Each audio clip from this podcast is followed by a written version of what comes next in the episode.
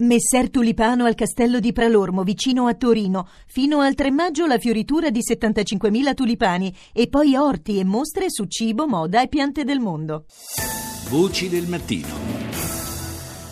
Oggi giornata molto ricca in questa prima parte, cambiamo argomento, torniamo a parlare eh, anche oggi della terribile situazione che si è prodotta nel campo profughi di Yarmouk, a pochi minuti dal centro di Damasco. Siamo dunque in Siria, un quartiere di fatto nel quale la vita era già molto difficile prima che adesso, dopo che i miliziani del cosiddetto Stato islamico ne hanno assunto il controllo, è divenuta praticamente impossibile. A lanciare un allarme, uno dei tanti allarmi per la verità che ieri si sono succeduti, è Save the Children. Noi vogliamo dare spazio a questo appello ospitando il Regional Media Manager per il Medio Oriente di Save the Children, Carl Schembri. Buongiorno.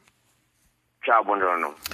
Dunque, una situazione, dicevamo, spaventosa, possiamo tranquillamente definirla tale, quella del campo profughi di Yarmouk, lo ricordiamo, di fatto è eh, l'idea che abbiamo di campo profughi magari è un po' diversa, questo era sostanzialmente un quartiere periferico di Damasco, dico era perché in buona parte è distrutto dai combattimenti, ma la vera emergenza sono i civili intrappolati.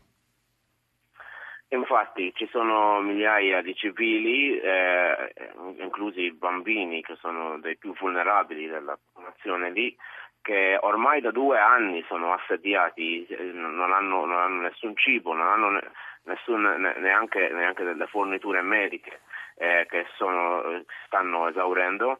E, e, e, poi soprattutto questo avviene eh, questo assedio che, recente che, che, ha messo eh, tutto il campo profughi eh, sotto attacco. Eh, e, e ci sono dei bambini che, che, sono stati uccisi, ma ci sono anche del, degli operatori umanitari che sono stati uccisi e sono stati eh, sono nel pericolo. Eh, le, tutte, tutti gli ospedali, tutte le scuole, tut, tutta l'infrastruttura civile in questo campo profughi ormai non funziona più. Eh, come operatori umanitari non possiamo neanche eh, far, eh, non abbiamo l'accesso a, a questo campo, è, è quasi impossibile eh, raggiungerli, eh, c'è, c'è una, una, situazione totalmente disperata. Si parla di alcune migliaia, forse 3.500 bambini intrappolati eh, all'interno di questo campo profughi e tra le altre cose le, le, poche migliaia di persone, di civili, ricordiamo era un campo profughi palestinese questo, eh, le poche migliaia di persone che sono riuscite a eh, lasciare il eh, Yarmouk lo hanno fatto sotto la minaccia dei cecchini che sono praticamente a ogni angolo. Una emergenza assoluta, eh, tanto più per una popolazione che in pratica non ha dove andare. No, infatti eh, il tentare di scappare dal, dal, dal, campo è una situazione di, total, di totale disperazione perché eh, uno rischia la sua vita per, per, anche per scappare dal campo. Eh, c'è, c'è, Save the Children chiede alla comunità internazionale di sollecitare tutte le parti in conflitto ad un cessate il fuoco che consenta di portare aiuti all'interno del campo, di evacuare i bambini e le famiglie ferite, ma ci sono dei migliaia che stanno, stanno tentando di, di eh, lasciare il campo e stanno rischiando la vita per, per farlo.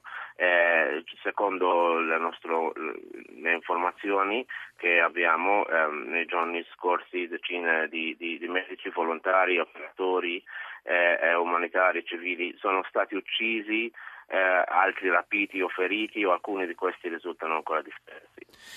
Una situazione davvero spaventosa, preoccupante. Speriamo che eh, qualche cosa nei prossimi giorni sia possibile fare, ma certo il quadro generale della Siria non eh, autorizza eccessivo ottimismo per eh, le prospettive future. Io ringrazio il Regional Media Manager eh, per il Medio Oriente di Save the Children, Carl Schembri, per essere stato nostro ospite.